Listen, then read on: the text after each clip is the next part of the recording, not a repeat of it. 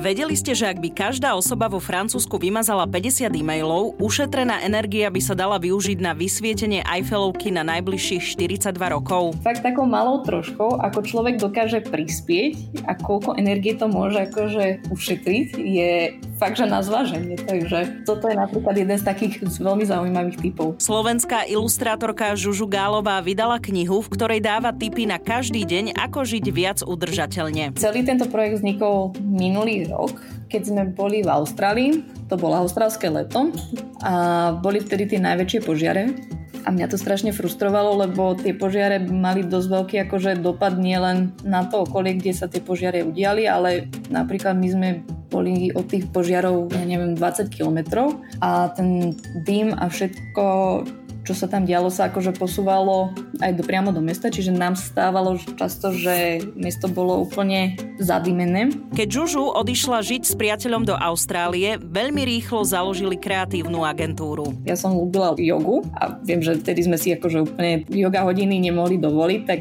Peťo prišiel s takým nápadom, že tak oslovme nejaké štúdio, ktoré by bolo ochotné vymeniť yoga hodiny napríklad za fotenia. A takto sme začínali a potom prišlo toho viacej a zrazu ľudia chceli naše akože služby, lebo my s Peťom sme si kvázi založili naše štúdio, kde sa venujeme grafike fotografii, viete už aj videám, ja ilustráciám. Predstavujem vám talentovanú slovenskú ilustrátorku Žužu Gálovu. Ja som Oli Čupinková a počúvate podcast Slováci v zahraničí.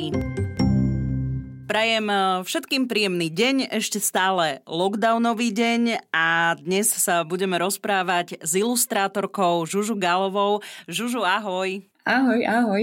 Ako sa máš? No mám sa výborne. Som tu pekne čajom prichystaným, čakám, kedy bude snežiť, takže už sa iba teším, že kedy sa to spustí. Žužu, ty si teraz na Slovensku však? Áno, áno, v Bratislave momentálne. Ale ty žiješ, respektíve žila si predtým v Austrálii. Áno, 6, no v podstate 7 rokov som žila aj so svojím priateľom Peťom Sedlačikom v Austrálii, v Sydney. Si kvôli aktuálnej situácii teraz na Slovensku? Mm, šťastie áno. V podstate my sme sa už rozhodli, že asi odídeme z Austrálie, alebo minimálne, že chceme si trošička vyskúšať na iný čas aj na Slovensku byť. Ale asi keby, že je troška možno iná situácia, asi by sme viacej cestovali, alebo minimálne by sme boli už naspäť v Austrálii, aspoň zase na nejaké krát, kratšie obdobie by som povedala. Takže teraz je to také napomedzi, je to asi tak, na pomedzinu. No, ja mám niekedy pocit, že tá pandémia od minulého roka ako keby nielen stiažovala na život, ale nie, v niektorých prípadoch aj uľahčovala niektoré rozhodnutia. E, ak to poviem tak nadnesene. asi áno, asi áno. Zatiaľ akože sa venujem presne úplne iným veciam, že hlavne na tej pracujem na tej svojej tvorbe a akože v podstate tie veci, ktoré viem robiť z domu, ktoré by som možno za iných okolností možno nemala čas riešiť. Takže ja to berem fakt, že akože z toho pozitívneho hľadiska, že vždy sa dá niečo nájsť na tom pozitívne, že dobre, nedá sa cestovať, tak riešime nejaké iné veci. Žužu, ty si ilustrátorka a poďme sa porozprávať o tvojom príbehu, kde to celé začalo. Uha, tak musím povedať, že kreslím alebo tvorím viac menej celý svoj život, aj keď čisto ilustrácie riešim iba za posledné obdobie. Viac menej Začínala som napríklad v reklamnej agentúre po vysokej škole, tak tam som robila napríklad copywritera a potom po roku, čo som tam akože strávila čas, ktorý som sa stretla aj so svojím priateľom Peťom, sme sa rozhodli, že odídeme do Austrálie. A v Austrálii som sa trošička musela preorientovať, lebo samozrejme copywriting robiť v nejakom cudzom jazyku, aj keď napriek, napriek tomu, že angličtina mi ide celkom dobre, to nebolo veľmi ideálne a naše ideály sa on pracovných príležitostiach sa tam troška rozplynuli, takže som sa musela trošička preorientovať na iný segment a vtedy som sa viacej začala venovať hlavne tej grafike a ilustráciám a podobne. Kedy napríklad nastalo to rozhodnutie, že ste sa s priateľom e, rozhodli, že chcete žiť mimo Slovenska? Čo bolo tá motivácia? Spoznávať nový svet, e, alebo naozaj e, nájsť si prácu v zahraničí, alebo cieľene ste chceli ísť do Austrálie? Tak tým, že ja som okúsila cestovanie a žitie v iných krajinách už počas výšky, tak ja som sa v tom momente ako som ešte s kamošmi išla na prvé leto do Grecka, kde sme išli robiť, tak ja som sa akože viac menej strašne na to namotala. Mne sa veľmi páčilo žiť v inej krajine nie ako turista, ale dá sa povedať ako v podstate lokálny človek. Takže mne sa veľmi páčil tento spôsob života a preto som trávila viac menej skoro všetky letá, alebo kedykoľvek sa dalo v zahraničí. A ja som posledné leto na vysokej škole strávila v Amerike a potom som sa vrátila na Slovensko ja som bola viac menej už tak rozhodnutá, že no dobre, prídem domov, skúsim si tu, zamestnala som sa, ale ja som bola vždy tak nastavená, že no, že pôjdem ďalej. A potom som sa dala dokopy so svojím priateľom a potom som dala troška také ultimátum, že tak pomeniekam, že asi to chcem akože ešte vyskúšať niekde ďalej žiť. A my sme skúšali napríklad Nový Zeland, ale tam to bolo veľmi ťažké dostať tie víza. A potom sme sa dopracovali vďaka jednej agentúre, že ešte Austrália by mohla byť ako možnosť, tak sme sa rozhodli pre Austráliu. Tam sa nám podarilo dostať tie študentské víza a potom sme tam odišli a viac menej by som povedala, že by sme najprv chceli skúsiť, že však vyskúšame si to na ten rok, rok a pol, pôjdeme tam, poštudujeme tam zažijeme novú kultúru a následne sa to začalo nejak posúvať, nám sa tam zapáčilo a sme sa to nejak posúvali, ten náš odchod, až nakoniec z jedného roka zostalo 6, 7, 6. To poteší. No. Hej, hej, tam, tam človek získa, akože zistí, že ten spôsob života, akože není to určite jednoduché na začiatok, fakt, že akože nezažili sme len tie pekné chvíle, ale keď sa tam už človek tak udomácni, tak myslím si, že ten lifestyle, ktorý majú Austrálčania, lebo fakt, že žiť vo veľkom multikultúrnom meste hneď pri pláži, to má fakt, že skvelé výhody a to počasie a tí ľudia sú tam fakt uvoľnení, takže jedno s druhým súvisí a človeku sa potom veľmi nechce ani odísť. Žili ste v Sydney, áno? Áno, áno, áno. A my sme žili ešte dokonca priamo na Bondaji, že by sme mali pláž asi, ja neviem, 10 minút pešo, čiže kedykoľvek sme mali čas, tak my sme minimálne sa išli dole prejsť k oceánu a to, tá energia, to, to je niečo neuveriteľné. Vždy, keď sa s niekým rozprávam o tom, že e, býval blízko pri pláži, tak uh, hovorili, že áno, že snažiť sa využiť vždy ten voľný čas, kedy môže, uh, tak uh, ten človek, akože s kým sme sa bavili, že ide na tú pláž a ide k vode, ale nevždy to tak je, lebo ten bežný život je iný ako ten dovolenkový život. Určite áno, určite áno, ale Austrália má tú výhodu, že oni majú fakt, že najkrajšie pláže na svete a Austrálčania sú myslím si, že v tomto veľmi rozmaznaní, že keď už človek cestuje niekam inám, tak už to veľmi začne porovnávať, že táto pláž možno nie je až taká pekná ako tá naša austrálska. A ja musím povedať, že fakt, že po tých proste 6 rokov, čo sme tam žili, tak dennodenne, keď sme tam myšli, alebo teda no dobre, nie každý deň sa nám podarilo ísť na pláž, ale za každým ma bavil ten pohľad na Bondi a všetky tie ostatné pláže. A tým, že my sme už posledných pár rokov robíme akože sami pre seba, že máme firmu, tak ten náš životný štýl nám už viacej dovoloval mať troška viacej voľna, alebo minimálne vedeli sme si urobiť to voľno, že nie sme od 9. do 5. v robote, ale že najprv pôjdeme napríklad na pláž a potom pôjdeme do práce aj boli tie začiatky, že ste mali nejakú prácu v Sydney, ktorú ste vedeli, že musíte teraz to prekonať a musíte to robiť, až e, potom neskôr prišla to, čo si hovorila, že máte firmu a že už potom sa vám aj zmenil možno ten životný štýl aj vďaka tomu? Určite áno, určite áno. Akože zo začiatku sme mali také naivné predstavy, že však máme skúsenosti z reklamy a vieme robiť akože marketing a podobne, tak zo začiatku sme si mysleli, že však nájdeme si robotu v nejakej ďalšej marketingovej firme alebo reklamnej agentúre. Ale tým, že my sme boli na študentských vízach, tam sú pracovné obmedzenia v tom, že človek, alebo teda študent na týchto študentských vízach môže robiť iba na 20, iba 20 hodín týždne, čiže na polovičný úvezok. A tieto všetky korporátne firmy nie sú ochotné zamestnávať ľudí na polovičný úvezok, čiže tam sme sa nie tak troška akože museli prebrať z tohto nášho na, povedzme naivného sna, že budeme robiť v korporáte alebo teda nejakú normálnu robotu.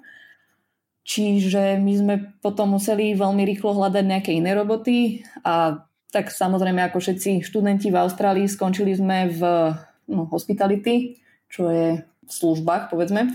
Čiže ja som napríklad začala robiť čašničku a potom všetky rôzne takéto akože joby, ktoré prišli. Takže nebolo to úplne ideálne zo začiatku, ale tak prešli sme si tým a podľa mňa o to viac sme si začali ceniť to, že keď sa nám začalo dariť v tých našich profesiách, ktoré sme chceli. No a kedy to prišlo? Kedy ste si povedali, že OK, tak teraz je čas uh, začať riešiť už tie svoje veci? No, my sme tak akože prišli a viac menej hneď akože po prvom mesiaci my sme museli začať teda makať, ako napríklad čašníci a podobne.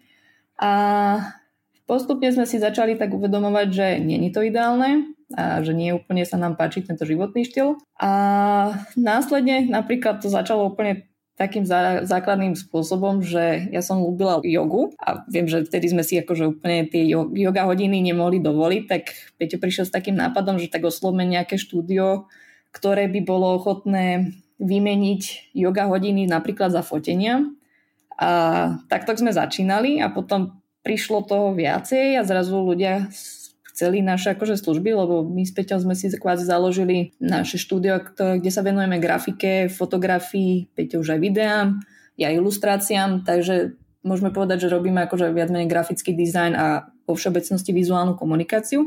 Aby sme teda najprv začali bartrovať a takto sa viac menej ľudia dostali k našej práci a postupne sme si vypracovali nejaké portfólio a čoraz viac ľudí nás začalo oslovať, čiže potom ten transfer medzi akože nejakou tou robotou v reštauráciách sa nám podaril celkom tak postupne. Až nakoniec sme mali toľko roboty, že sme nemuseli robiť v reštauráciách. A potom, to, takže to my sme si založili teda to najprv naše štúdio, Kreakra Studio. A potom ešte prišiel ďalší kamarát do Austrálie, s ktorým sme tiež robili spoločne v jednej reklamnej agentúre a sme sa tak rozhodli, že by bolo niečo fajn vymyslieť, keď sme tu všetci traja, všetci sme takí kreatívni a presne tento náš kamarát Ďuro Stehlík tak prišiel s nápadom, že tak poďme vymyslieť niečo pre študentov, lebo naša cesta do Austrálie nebola úplne ideálna, čo sa týka týchto agentúr.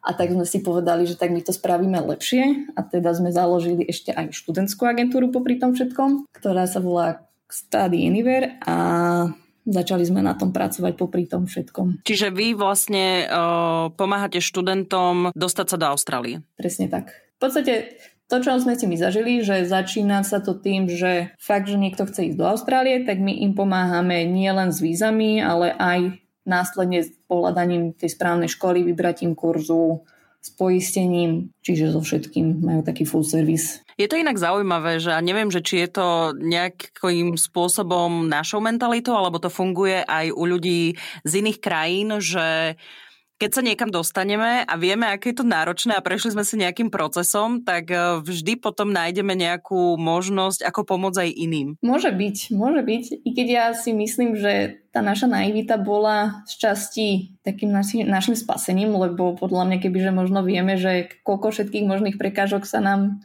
prihodí, tak by sme možno do toho nešli. Ale zase na druhej strane nás to podľa mňa donútilo, že tu sú nejaké reštrikcie alebo toto nemôžeme, tak my sme si tu našli tú svoju cestu, ako to vieme. A na druhej strane potom bolo pre nás akože nejakým spôsobom, nie že povinnosťou, ale zase nám bolo ľúto, že fakt, že to, čo sme si, čím sme si my prišli, tak by bolo fajn, aby aj o tom ostatní ľudia vedeli. Napríklad akože tak vznikla aj tá študentská agentúra. Čo okrem víz potrebujem mať alebo vedieť? Možno nejaký jeden základný alebo dva, tri základné body? Tak tam záleží asi iba od toho, že či ideš akože krátkodobo alebo presne, že či chceš ísť na to dlhšie obdobie, lebo ideálne, ak chceš zostať dlhšie, tak sa oplatí ísť na tie študentské víza, pretože vtedy môžeš aj pracovať. Taká základná vec je možno asi že tam sa človek musí troška zbaviť toho svojho ega, akože zbaviť sa tých nejakých očakávaní a, a proste si to tam začať viacej užívať z takého iného hľadiska. Lebo my sme tiež prišli do Austrálie s veľkými očami, že teraz budeme robiť to, čo sme robili predtým, ale na druhej strane, akože sa nám to nedarilo, tak tam bola určite nejaká prvotná frustrácia, ale tým, že my sme boli troška takí flexibilní, tak sme sa hneď nejak nakopli na tú inú vlnu a začali sme akože makať na iných veciach. Hlavne netreba sa báť akože začať aj nové veci. Čiže založili ste tú agentúru, um, robili ste grafický dizajn so všetkými vecami, ktoré ste mali teda v portfóliu.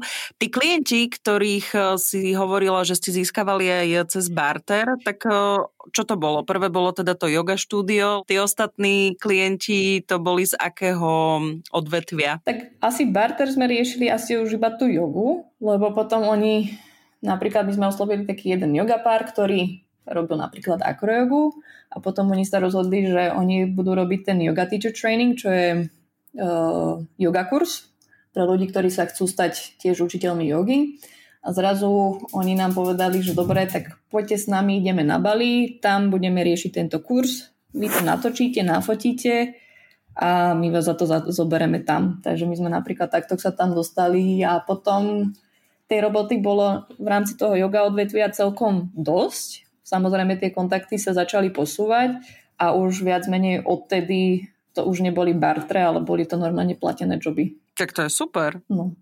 Tak, akože fakt, že to bolo strašne super, že, že Austrália je super v tom, že oni sú dosť ešte akože ekonomicky silná krajina, čiže tých príležitostí tam bolo strašne veľa. A hlavne na Austrálii sa mi páčilo to, že tam sme nevedeli niekedy, že ako dopadne deň alebo týždeň, lebo strašne veľa príležitostí sa nám vďaka našej robote vyskytlo, že za posledné roky my sme vďaka presne tejto našej grafickej robote, alebo teda fotkám a videá sme sa takto dostali aj do Kambodže, do Japonska, po Austrálii sme pocestovali, čiže, čiže tam, tam tých možností je strašne veľa. Okrem toho cestovania, ako si teraz povedala, tak eh, čo považuješ za taký možno taký veľký váš úspech alebo zisk nejakého klienta, alebo čo sa vám podarilo? Tak jedna vec je, že vďaka našej robote sme mohli cestovať, čo je akože asi naša najväčšia vášeň. Ale máme napríklad takýto moment, že sme začali spolupracovať so Samsungom, to skôr síce vďaka Instagramom a našej robote,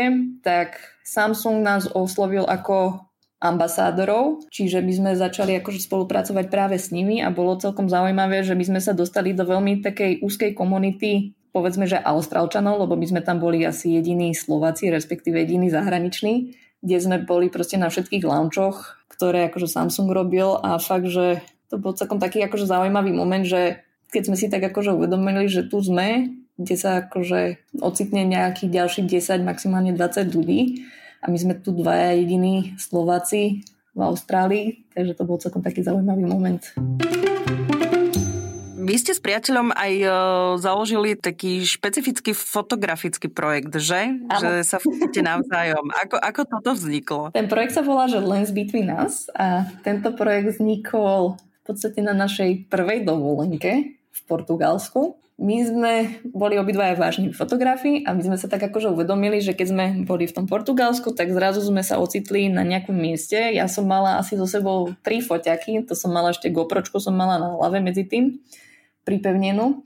A my sme sa zrazu tak ocitli, že sme fotili, fotili a boli sme jeden pred druhým a ja som sa na začiatku ešte tak troška hambila sa fotiť, tak ja som sa vždy tak fotila, že s fotiakom pred tvárou. A Peťa mal zrazu taký nápad, že však skúsme dať tieto fotky dokopy, že on ako fotí mňa, ja ako fotím jeho. A zrazu z toho vznikli takéto diptychy a sme ich spravili niekoľko. A zrazu sme zistili, že je to celkom zaujímavá forma, ako môžeme ukázať nielen to pekné prostredie, lebo väčšina ľudí fotí iba tú krásu, napríklad máme nejaký, akože napríklad zaujímavý príklad je, že boli sme na Uluru v Austrálii, kde všetci si fotili akože tú horu, ale tú druhú stranu človek väčšinou nevidí, že tam sa mačkajú ľudia jeden na druhého, aby dostali ten krásny jeden záber.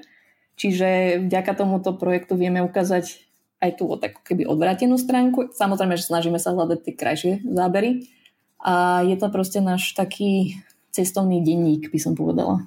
Koľko ste už takých fotiek spravili, alebo máš, máte to nejak aj urobenú nejakú štatistiku z toho, alebo ešte takisto ďalšie nejaké zaujímavé miesta? Môžem rovno cez, pozrieť cez Instagram, že koľko tam máme fotiek, lebo to je viac menej tá naša štatistika, že už na koľkých miestach sme boli, tak je tam už nejakých 380 postov, takže snažíme sa čo najviac zachytávať tieto momenty. Samozrejme teraz asi tento posledný rok asi toho veľa nepribudlo, lebo však samozrejme tých príležitostí nebolo toľko, ale snažíme sa, no, keď, keď, keď sa podarí kdekoľvek no. Máte nejaký taký spoločný cieľ alebo sen, že kde by ste sa chceli takto odfotiť? Asi nie, akože bereme to tak ako to príde, že viac menej nám sa páčia všetky miesta, kam chodíme a vždy sa snažíme nájsť tie krásy toho daného miesta, takže za nás je to asi každé jedno miesto, kde sme.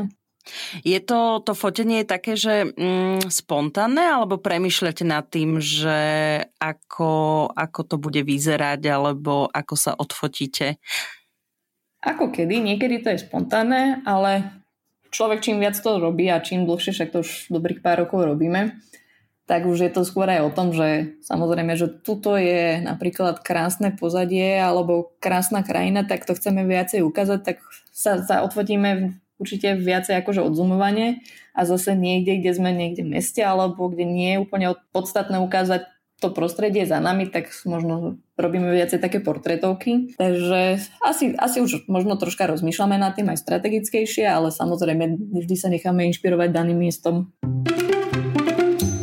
Žužu, poďme sa povenovať aj e, trošku tvojim ilustráciám. Aký typ ilustrácií robíš? Ako by si ich opísala? Pôvodne minimálne tento projekt, čo mám In Hide and Seek, tak začínal skôr tak prakticky alebo technicky, že ja som začínala robiť najprv Lina, či teda linority, aby som sa lepšie správnejšie vyjadrila. Čiže celé to začalo, že ja som robila Peťový darček a som prišla najprv s jedným akože námetom na lino a strašne sa mi to zapačilo, lebo ja som to strašne dávno nerobila. A potom som začala robiť celú sériu týchto linoritov a následne sme sa potom samozrejme odsťahovali do Austrálie medzi tým. A začala som sa trošička venovať tej digitálnej ilustrácii, lebo kúpila som si iPad a viac menej som začala skúšať na tom kresliť a viac menej sa moja tvorba presunula hlavne do toho digitálu. Takže by som povedala, že, alebo skôr by som to pomenovala, že teraz robím skôr digitálne ilustrácie. No a keby som si ich tak mala opísať, že čo kreslíš, čo ilustruješ? Fú, tak môj štýl je skôr taký minimalistickejší a čo sa týka tej tematiky, tak skôr taký ženskejší, niekedy niekto by možno mohol povedať troška taký feministickejší štýl. A no, asi ten minimalizmus tam u mňa hlavne prevláda. No a ty si aj vydala knihu. Áno, áno. Na kedy? V decembri. V decembri sa mi podarilo vydať knižku. Volá sa, že Neudržateľný a je to knižka, ktorá sa venuje tematike udržateľnosti a je to viac menej, že 60 typov, ako žiť viac udržateľne. Celý tento projekt vznikol minulý rok, keď sme boli v Austrálii. To bolo austrálske leto a boli vtedy tie najväčšie požiare. A mňa to strašne frustrovalo, lebo tie požiare mali dosť veľký akože dopad nielen na to okolie, kde sa tie požiare udiali, ale napríklad my sme boli od tých požiarov, ja neviem, 20 kilometrov a ten dym a všetko, čo sa tam dialo, sa akože posúvalo aj do, priamo do mesta, čiže nám stávalo často, že mesto bolo úplne zadimené. A celé toto obdobie ma dosť tak frustrovalo a ja som stále rozmýšľala nad tým, že je niečo potrebné, aby každý z nás niečo spravil a ja som tak rozmýšľala, že čo, čo je to, čo môžem ja robiť a vtedy som si tak vymyslela taký projekt, že proste ilustrácie sú tom, čo, čo som dobrá, povedzme. A preto som vytvorila taký blog, že každý jeden týždeň budem zdieľať jeden tip, ako žiť udržateľnejšie. S tým, že ja to robím momentálne v angličtine a celkom to malo úspech, lebo ten blog nazbieral niekoľko tisíc odberateľov. A tým, že som to robila iba v angličtine, tak mi bolo troška ľúto, že potom, jak sme sa vrátili na Slovensko, že by som to rada priblížila aj v podstate Slovákom, a hlavne tí, ktorí akože nerozumejú po anglicky, tak som sa rozhodla pre slovenskú verziu a v spolupráci s vydavateľstvom Ezopo sme navrhli takúto formu, že by to mohlo byť celkom fajn v knižnej podobe. Nebudeme menovať všetky typy, ktoré si dala, ale daj nejaký jeden, dva typy z tvojej knihy, ako žiť udržateľne. Um, jeden z takých akože zaujímavých typov, ktoré viem, že strašne veľa ľudia aj zdieľa, aj sa tak vždy akože nad tým pozastaví, čo si možno málo kto uvedomuje, je, že by sme si mali vymazávať naše e-maily, pretože čím viac e-mailov v našej schránke je, tým viac to musí zaberať niekde to miesto a samozrejme to miesto si vyžaduje určite nejakú energiu. Čiže je tam strašne taký zaujímavý fun fact, by som to nazvala a je to, že ak by každá osoba vo Francúzsku vymazala 50 e-mailov, ušetrená energia by sa dala použiť na vysvietenie Eiffelovej veže na najbližších 42 rokov. Čo je celkom, Prosím. Čo je celkom akože zaujímavé, že fakt takou malou troškou, ako človek dokáže prispieť a koľko energie to môže akože ušetriť, je fakt, že na zváženie. Takže toto je napríklad jeden z takých veľmi zaujímavých typov. Ja som to s tými e-mailami už tiež e, počula a čítala, ale vždy, keď niekto dá to porovnanie pre tú lepšiu predstavivosť, tak je to niekedy až, až šokujúce. Určite áno. A potom si človek uvedomí, že aha, zrazu si pozrieš svoju e-mailovú schránku, tam nájdeš niekoľko tisíc e-mailov a zrazu začneš že dobre, tak idem vymazávať všetky tie e-maily, ktoré fakt, že roky, roky ani netušíš, že sú tam. Dobre, a okrem e-mailov tam čo ešte máš? Napríklad taký ďalší tip, čo je pre mňa dosť podstatný, je, že aby si človek bral so sebou vlastný pohár, keď ide na kávu. Samozrejme pre veľa ľudí je káva dosť takou podstatnou súčasťou dňa a čoraz viac sa hlavne momentálnych opatreniach, keď sa nedá si sadnúť na tú šálku kávy alebo čaju, tak veľa ľudí to rieši tým, že si zobere ten jednorazový pohárik. A je celkom zaujímavé tiež vedieť, že, že tieto poháre nie sú recyklovateľné a že, alebo respektíve môžu byť, ale čo som našla nejaké dostupné informácie, tak som zistila, že iba jeden zo 400 jednorazových kávových pohárov sa dokáže zrecyklovať alebo sa zrecykluje.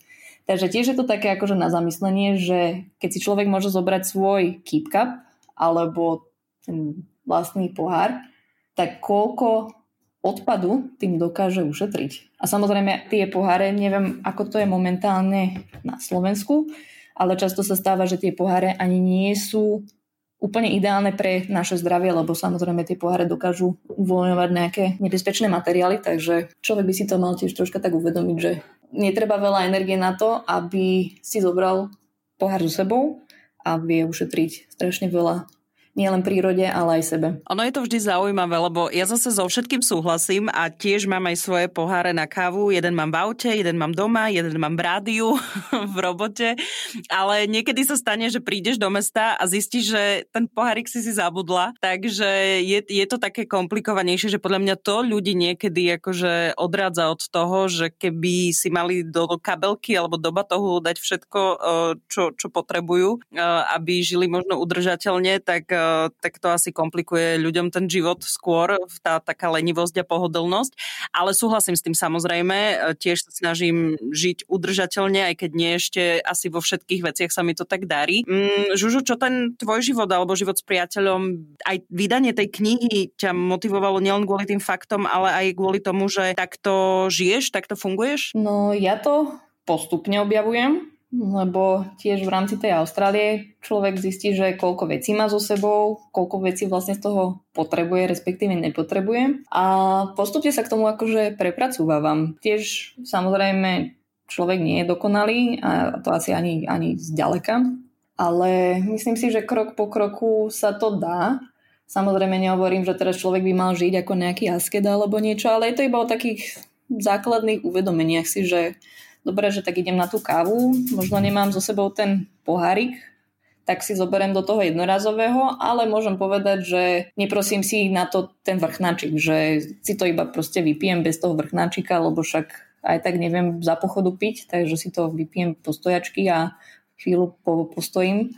Takže je to také postupné asi objavovanie samého seba. Keby si mala porovnať e, ľudí v Austrálii a ľudí na Slovensku, čo sa týka tejto udržateľnosti, keď vnímaš a sleduješ ten život na okolo. V Austrálii je to možno lepšie alebo horšie, čo sa týka tejto udržateľnosti alebo sledovania toho takého nasledovania e, ekologického života? Asi ako v čom?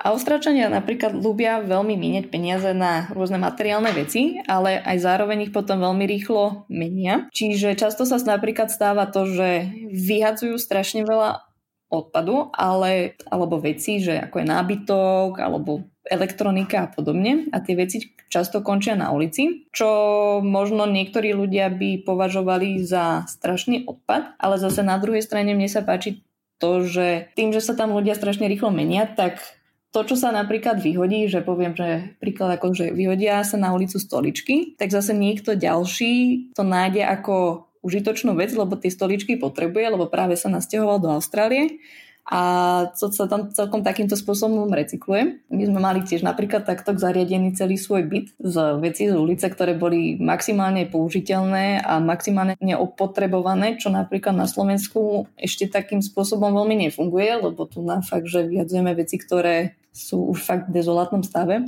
Ale na druhej strane, čo som mala takú možnosť vidieť, že Neviem, ako to je síce na Slovensku, to nemôžem veľmi porovnať, lebo za posledné roky som tu teda veľa času netravila, ale viem, že čo sa týka módy a podobne, tak ľudia si to ešte asi úplne až tak veľmi neuvedomujú.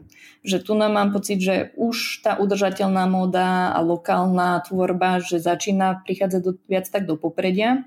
V Austrálii to síce tiež funguje, ale asi myslím si, že ešte nie až v takom rozmeru, lebo tak samozrejme Austrália je väčšia, vo väčších rozmeroch. Takže to sú také na porovnanie. Máš toho za sebou celkom dosť a očividne aj pred sebou ešte, lebo verím tomu, že tak ako si doteraz bola kreatívna a stále si, tak asi aj budeš. Máš nejaké špeciálne plány teraz, keď si na Slovensku s priateľom, lebo predsa len aj tá korona nás trošku usadila všetkých doma. To cestovanie nie je úplne, že zatiaľ, pokiaľ chceme dodržiavať poctivo pravidla nejaké reálne, tak čo, čo plánuješ, alebo máš niečo rozpracované? Zatiaľ nejaké také veľké plány nemám. Trošička si užívam to, že také voľnejšie obdobie, hlavne po Vianociach. To bol trošku taký masaker pracovný. Ale samozrejme nejaké projekty v hlave už mám, ale uvidíme, ako sa bude vyvíjať momentálna situácia, takže snažím sa to brať tak, jak to príde a veľmi neplánovať dopredu.